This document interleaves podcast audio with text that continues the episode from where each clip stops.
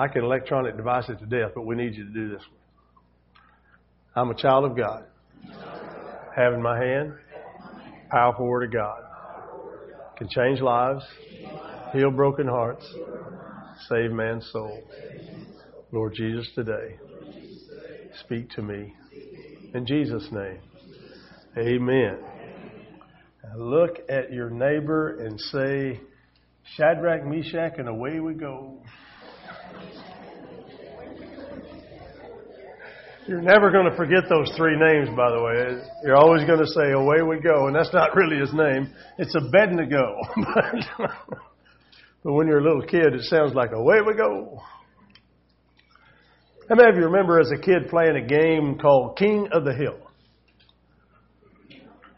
Girls, did y'all play King of the Hill too? Oh, you played with the boys. You played the King of the Hill, so you could knock the boys off of the off the thing. I mean, it could have been a little hill. It could have been a a porch. Could be. That's where we ours was on the porch.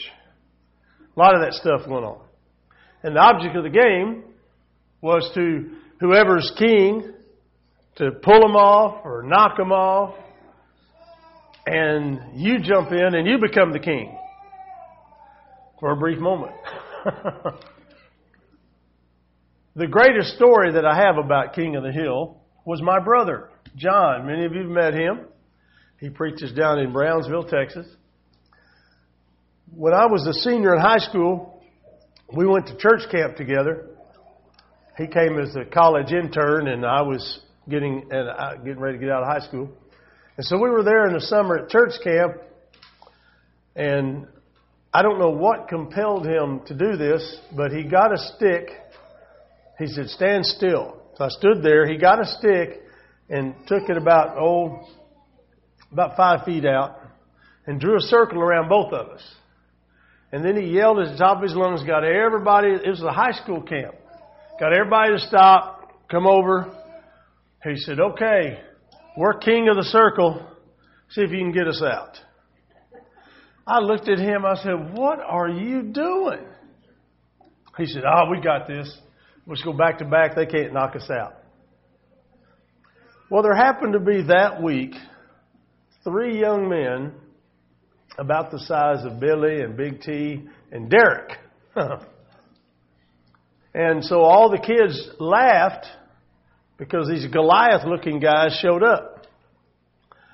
And it got ugly.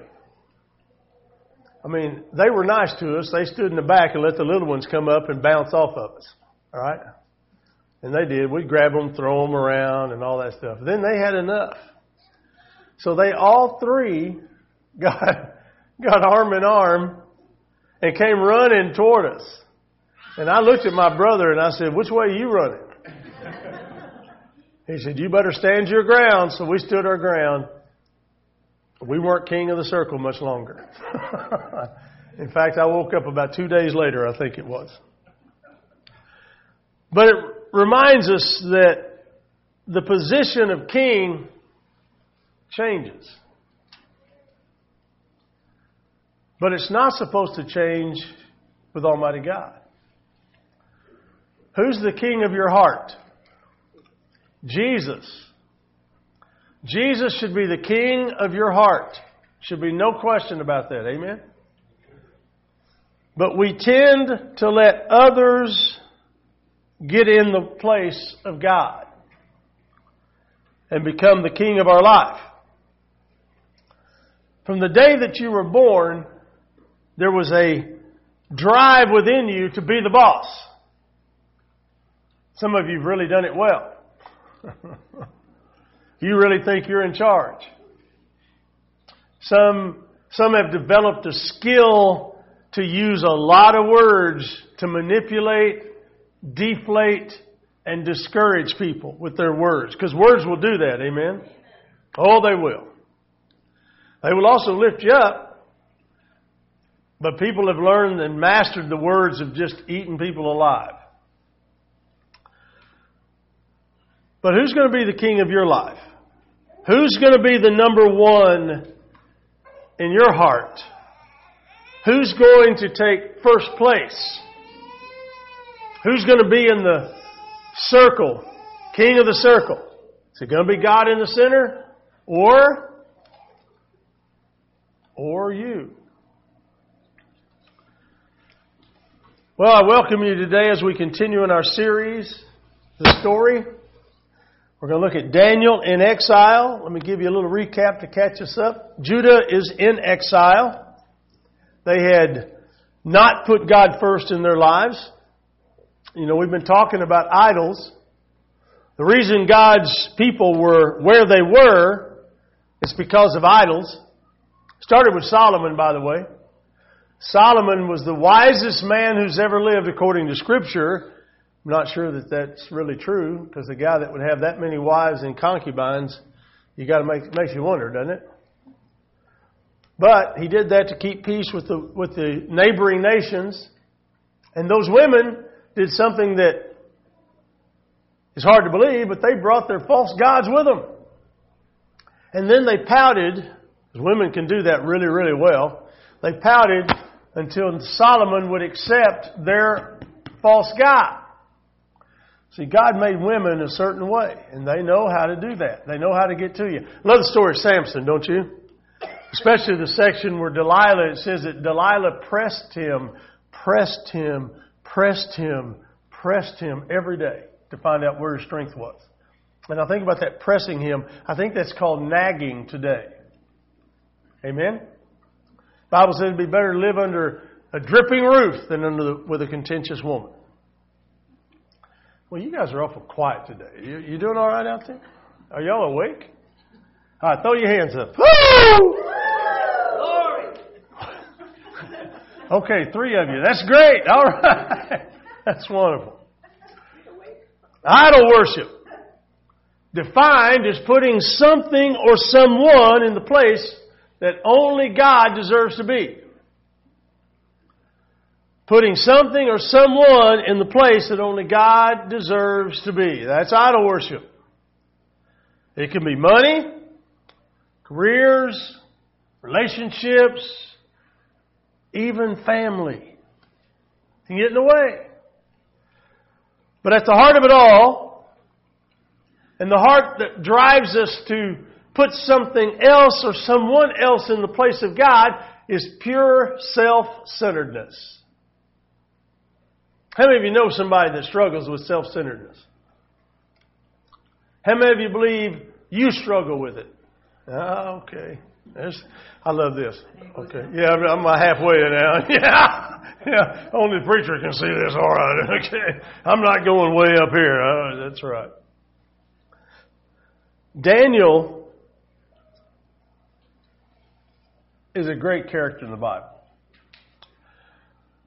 Somebody pointed out in Sunday school this morning that Daniel likewise had great wisdom. The difference between Daniel and Solomon is that Daniel actually was consistent and never compromised. See, God can do incredible supernatural things through His believers who have Him on their heart's throne and who will not compromise what they are. If you live in the Middle East right now and you are a Christian, doesn't matter what little country you're in over there, they're killing you. The Muslims are killing you. Well, guess what? They're coming. They're coming. Hadn't happened yet in America, has it? But it's coming. It will come. It's a little bit slower and more subtle here. It's through the laws that get passed. Preachers are banned from speaking the truth of Scripture in certain situations into the lives of people who are in sin. You see, lying and homosexuality in God's eyes are the same. In our eyes, we think, oh my goodness, wow, ah, ah. how about let's take murder and disobedience to parents? In God's eyes, they're the same, are they not? But somehow in our eyes, we think, wow, that one's a whole lot worse than this one. You see how we've been conditioned? Because all sin is what created the cross in Christ to be on it anyway. Something had to redeem us back to the Father. Someone, and it was a blood sacrifice that had to happen. See, that policy has not changed from the Garden of Eden through this day till the time he returns, it'll still be a blood sacrifice that had to be given. And the beautiful part of it is once and for all, he did it at Calvary. So we don't have to sacrifice the blood and, of bulls and goats anymore. Hallelujah. But Daniel is such a great person. He was taken captive in Babylon. Babylon, by the way, is the modern day Iraq. Did you know that? A lot of our historical sites are in Iraq. You think the Muslims are going to let us come in and look at them? No, they don't want us to come in there. But there's three lessons, there's three themes that recur through the book of Daniel. And I just want to look at three of them because we can learn a lot from them. The first one is in chapter 1 of the book of Daniel. So if you have those Bibles that you held up earlier, Let's turn there. And I want us to read a little bit together. So we're going to take a look at, okay, preacher, slow down. Here we go. We're going to look at verse 3. Begin at verse 3 of chapter 1. Then the king ordered uh, Ashpenaz, I love that, his chief of staff, to bring the to the palace some of the young men of Judah's royal family and other noble families who had been brought to Babylon as captives. So you see, they were captive, so he wanted them to bring these young men in. Not the old guys, but the young men. Now jump down to verse 5. The king assigned them a daily ration of food and wine from his own kitchens they were to be trained for three years and then they would enter the royal service. Now jump down to verse 8. But Daniel was determined not to defile himself by eating the food and wine given to them by the king. He asked the chief of staff for permission to not eat these unacceptable foods. So you see, his diet was very important. Okay? Now jump down to verse uh, 12. Please let, test us for 10 days on a diet of vegetables and water, Daniel said. At the end of the 10 days, see how we look compared to the other young men who are eating the king's food, then make your decision in light of what you see. I jump down to verse 15. At the end of 10 days, Daniel and his three friends looked healthier and better nourished than the young men who had been eating the food assigned by the king. So I'm sure all the rest of those guys were grateful that Daniel got them to have broccoli and cauliflower and water over the meat and all the other stuff at the king's table. So you see, point number one, chapter one, on your outline there, the diet, we find this truth, this lesson. When first place is uncertain, it's easy. It's easy to adopt the standards of those around you. When first place is uncertain, when God's not on the throne of your heart, when God's not the master of your life, it's easy to adopt the standards of those around you. Daniel now, they, I mean, he and his friends, Shadrach, Meshach, and Abednego, they could have compromised and just said, you know what, you, you know, we're, we're in siege here, we're under, we're in captivity, and so we better do what this king says. But they didn't. They didn't do that. How do I know what you enjoy doing? Especially if you are a traveling person and you have to keep a, a, an expense account, let's see what you spend your money on. Or better yet, spend the company's money on. Uh, Cindy has shared with me some of, uh, she had a, they have a former salesman that would travel. It, it wasn't anything for the guy spend $10,000 just on wining and dining customers. I think he was wining and dining himself. It sounded like to me more than the customers. But, you know, isn't that sad? That he didn't have any more compassion or, or, or concern for his own company. I mean, I don't need to. If I'm gone for a week, I think I can eat on less than ten thousand dollars. Amen. Even in a whole month. Even a whole month. That guy must have went to buffet after buffet after buffet. How about some of the videos that you might watch when the guys are together? Or better yet, when the girls are together. Uh, oh, I know. I know the girls all get together and, and they watch um, the Food Network, how to prepare different meals so you can surprise your husband. Amen. And that's what the girls watch.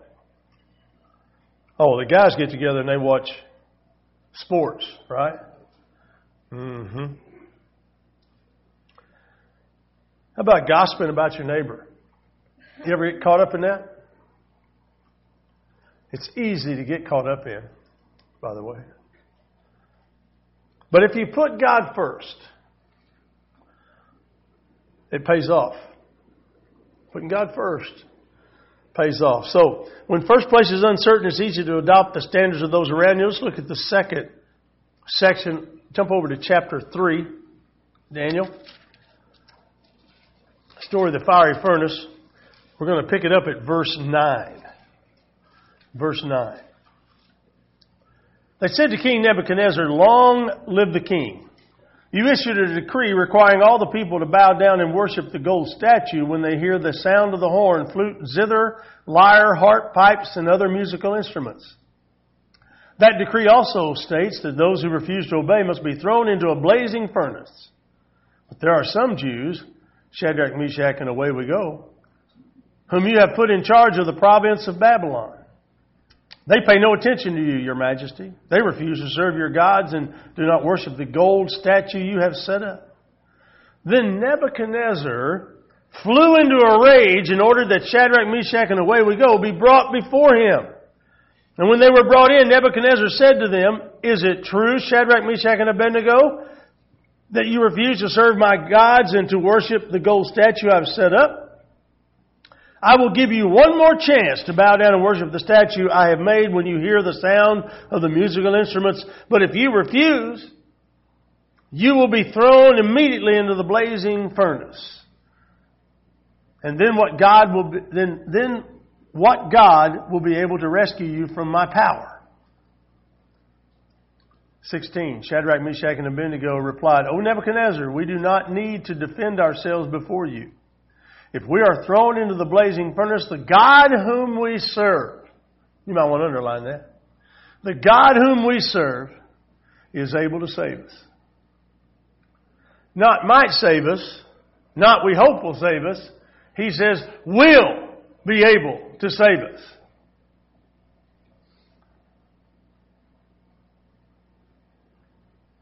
He will rescue us from your power, your majesty.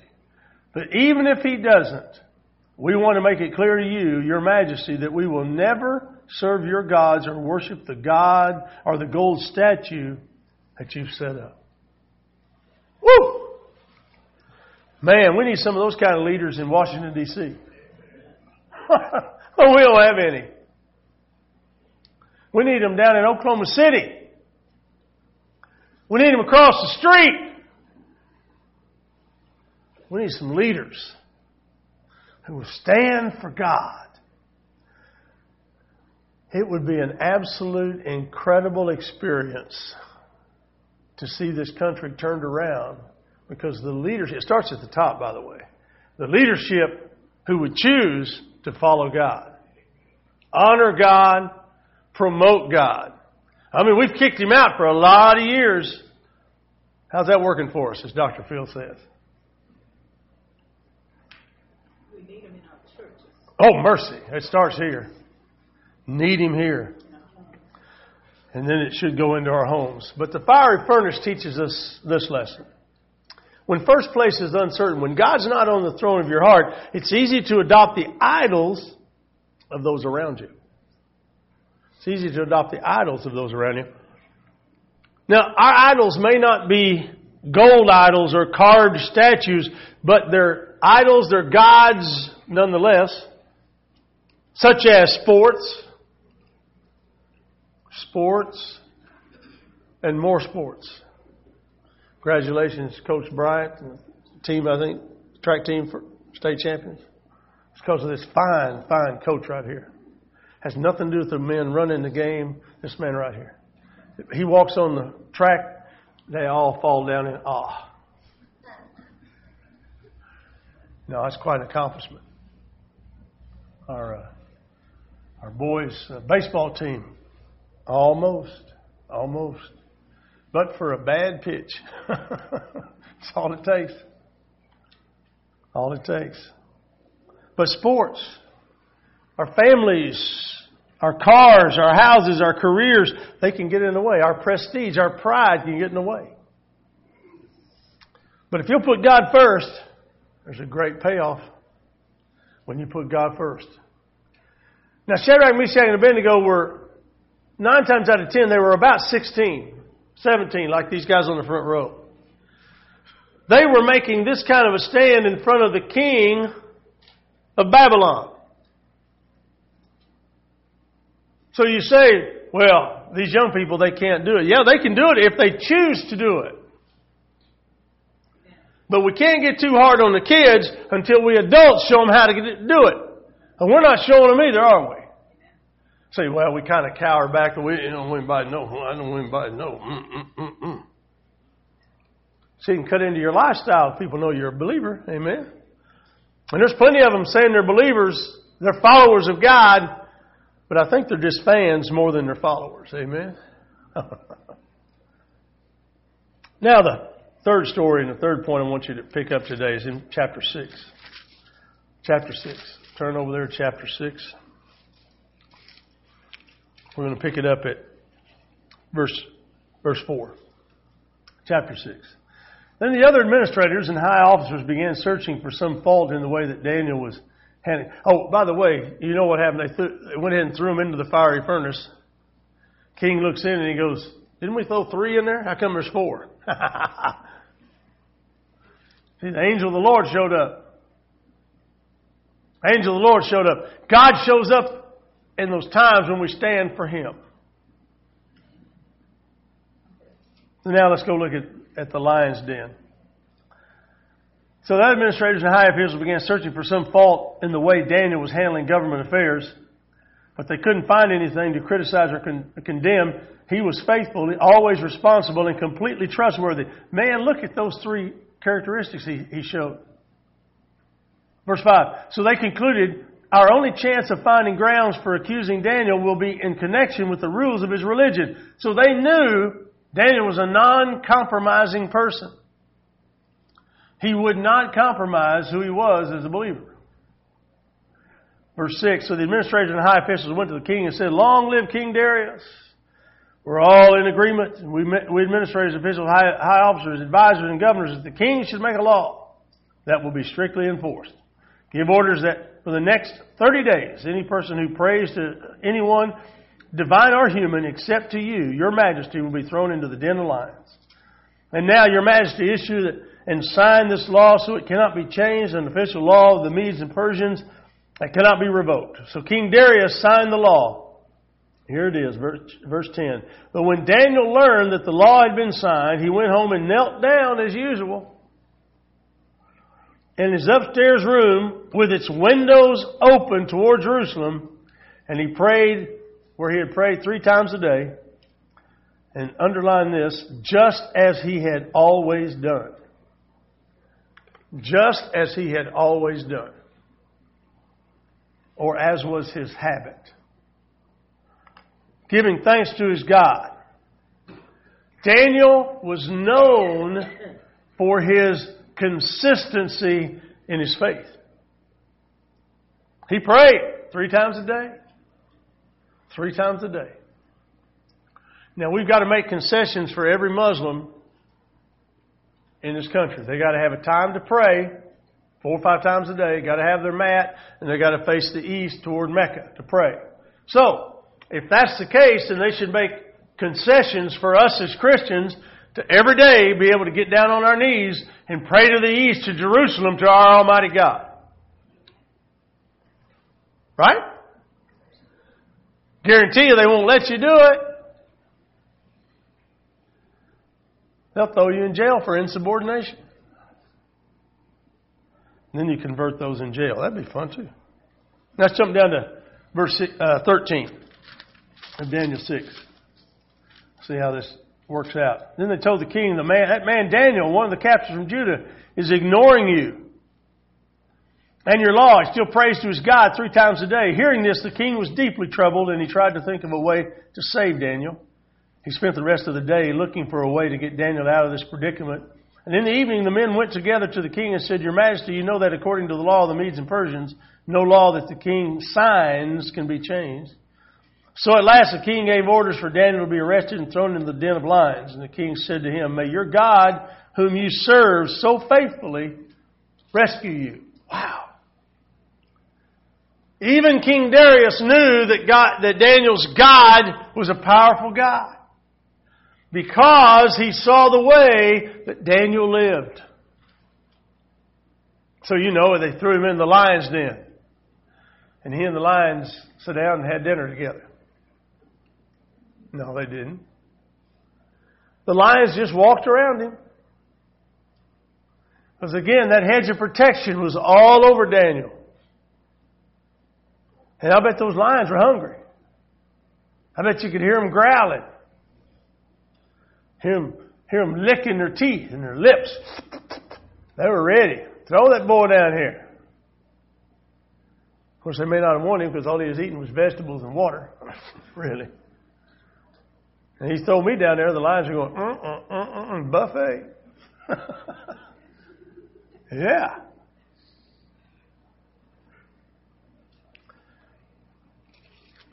So the lion's den, third lesson I want you to take away today.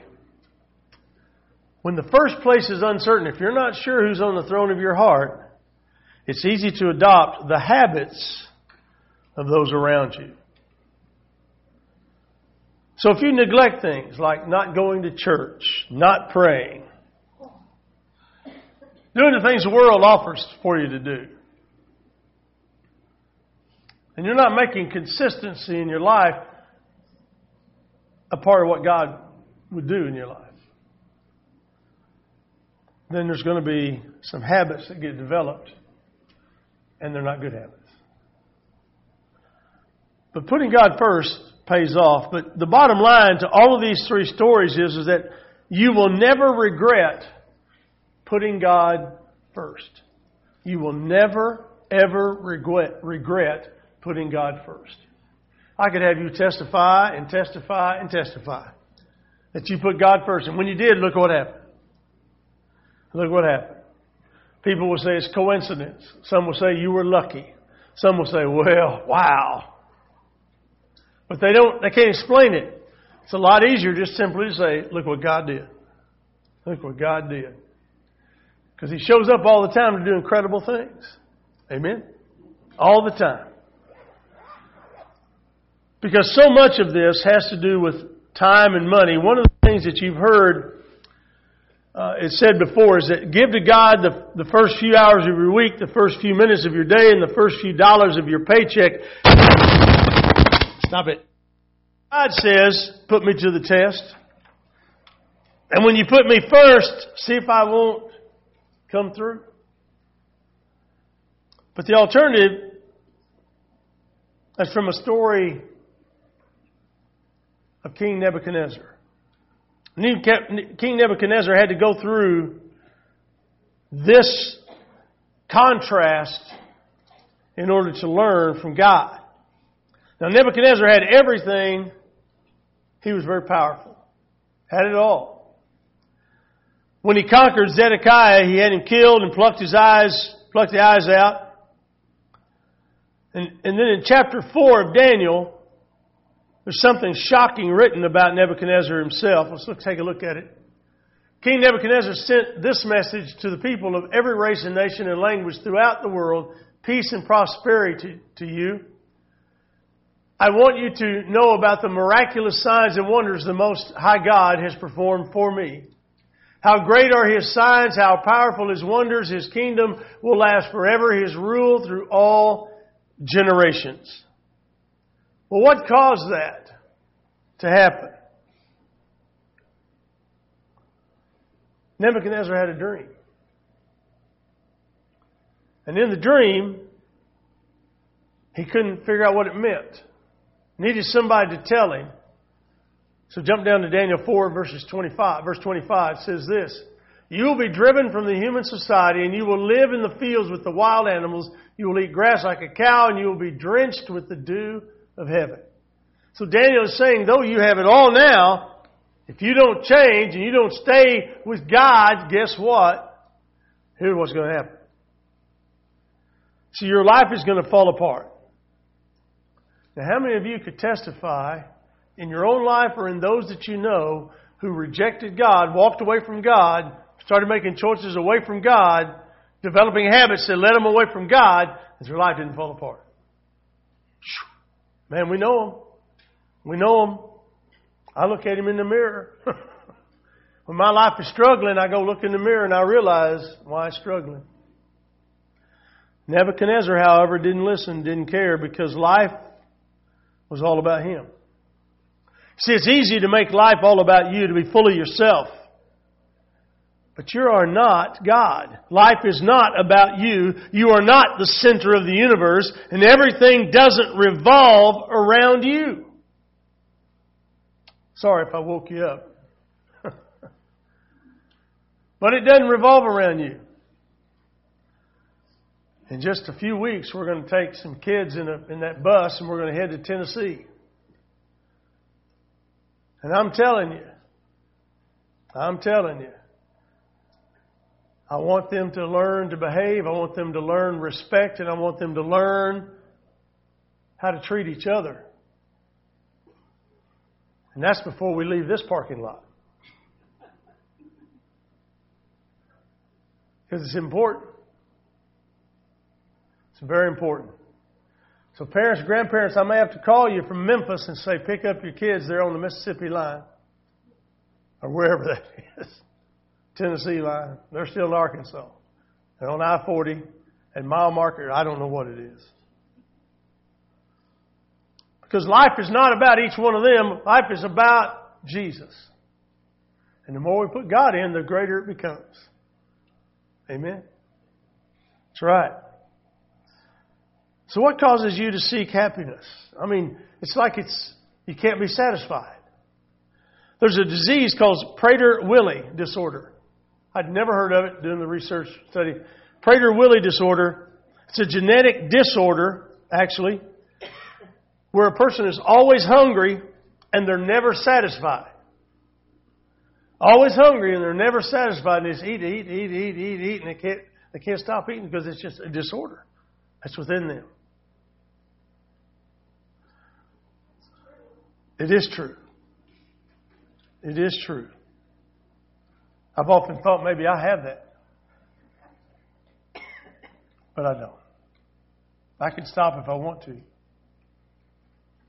But it's getting between the ears to make that decision that's the toughest part of the journey. Food's not the problem. Amen? Food's not the problem. Food's, the problem with food is between my ears. I can't blame you. I have to look at me. I have to go look in that mirror again. Not a fun trip. But why do we do what we do? What, who gets the credit for what we do? And what's the purpose in our life? God's people are characterized by putting Him first, and that's all God ever wanted. That's all He ever wanted. I mean, He put it first and have no other gods before me. We're okay with inviting God into the boardroom. As long as I'm still the chairman. you know, God, you can come, but I'm still the chairman. Problem is, God doesn't want it. He doesn't want just to be a partner. He wants to be at the head of the table. Daniel 4:27 says, King Nebuchadnezzar, please accept my advice. Stop sinning and do what is right uh, break from your wicked past and be merciful to the poor. Perhaps then you will continue to prosper. Then verse 34. After this time had passed, I, Nebuchadnezzar, looked up to heaven and uh, my sanity returned and I praised and worshiped the Most High and honored the one who lives forever. His rule is everlasting and His kingdom is eternal. Is that not awesome? to see a man turn from self centeredness then to, he says, my sanity has returned. it took a lot to get King Nebuchadnezzar to this point, to get off the throne of his own heart. So the question is, what's it going to take to get you off the throne of your heart and get God back on it? And you might be saying, well, preacher, you don't know that that hadn't happened in my life. You're right. But by their fruits, you will know them. How are we doing with that? A lot to be done, lots to be considered, lots of work to be volunteered for. I have to have a bulletin insert that has items for you to consider helping with. One of them's already been taken off the list. I'll, I'll go over it in a minute. I'm excited. Person said, I want to, I want to serve. They come to serve. They've been here every week. It's awesome. Frees me up to do one other thing. But what are you going to have to experience in life to convince you that you're not number one? What would it take for you to learn like Nebuchadnezzar? There will come a day. If you keep living the way you're living, there's going to come a day in Philippians chapter 2 where it says that he gave him a name above every name and that the name of Jesus Christ every knee would bow and every tongue would confess that Jesus is Lord. You're going to confess Him. You're going to bow to Him. You will. You will bow to Almighty God. You need to do it now or do it then. Now would be a better time. then won't be so hot. You ever felt forced to do something? You will on that day. You will on that day. So wouldn't it be better to go and have that relationship with God going right now? That'd be awesome. Hey, you don't have to worry about it. Because when he comes back, you can go, woohoo, let's go. Spread your wings and fly. Amen. Let's do it. Later in chapter 9, Daniel goes into prophecy and he talks about an anointed king who's coming. Well, guess who that is? It's a prophecy about Jesus. It predicts specifically the time when Jesus was to be born. It's so accurate that we believe that that's the source of information. A lot, many commentators believe this. It's a source of information that the Magi from the east would use to come to bring gifts to the king born King of the Jews. And Jesus would come and say, If I be lifted up, I will draw men to myself. And what God's always wanted is to live in community with His people. So who's number one in your life and who is on the throne of your heart? One of my heroes of the faith is Dietrich Bonhoeffer. He knew the cost of discipleship, and from his study of Scripture, he authored a book by the same name where, wherein that book he wrote this. Cheap grace is grace without discipleship, grace without the cross, grace without Jesus Christ, living and incarnate. Costly grace is the kingly rule of Christ. It is the call of Jesus Christ at which the disciple leaves his nets and follows him. Above all, grace is costly because it cost God the life of his son.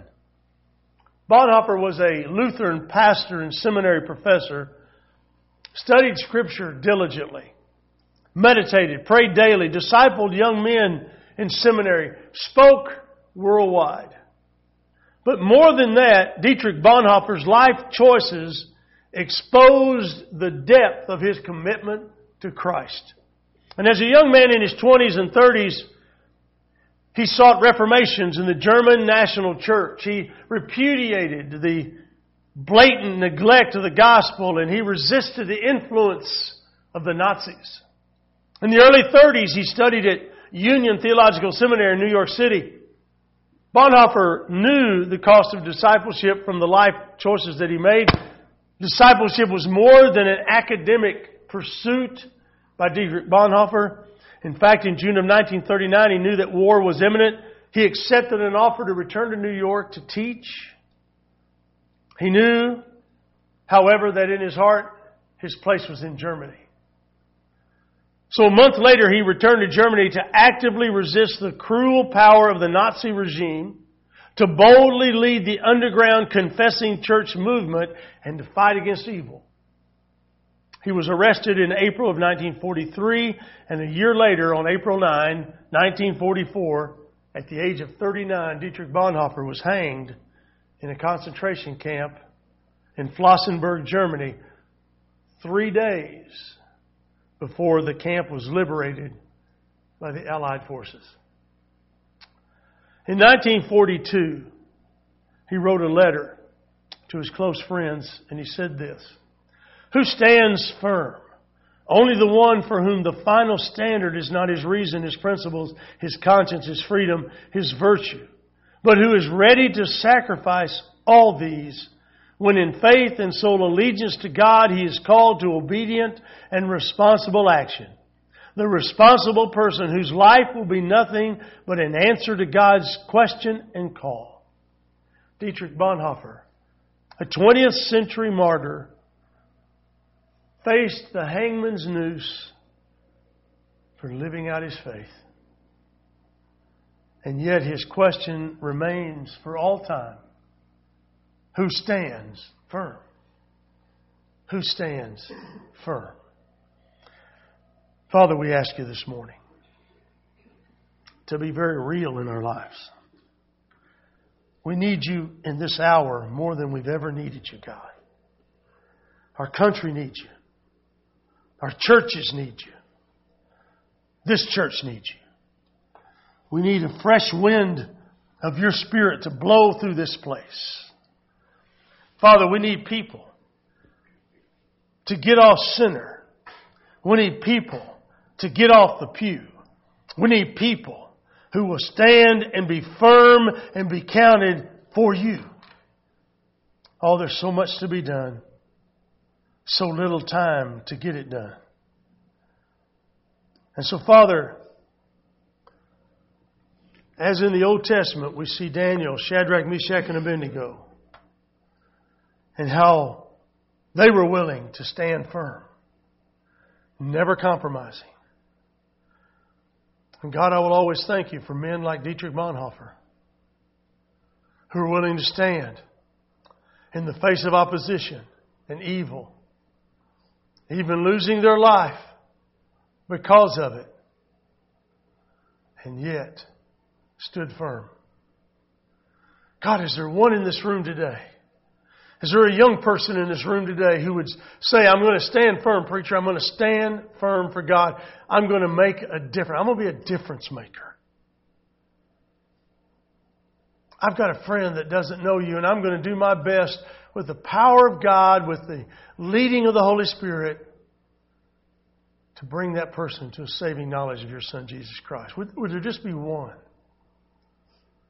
Would there be an adult who would say, you know what, I need to make sure that I'm living the right kind of life and I need to clean up my act and I need to be a good example.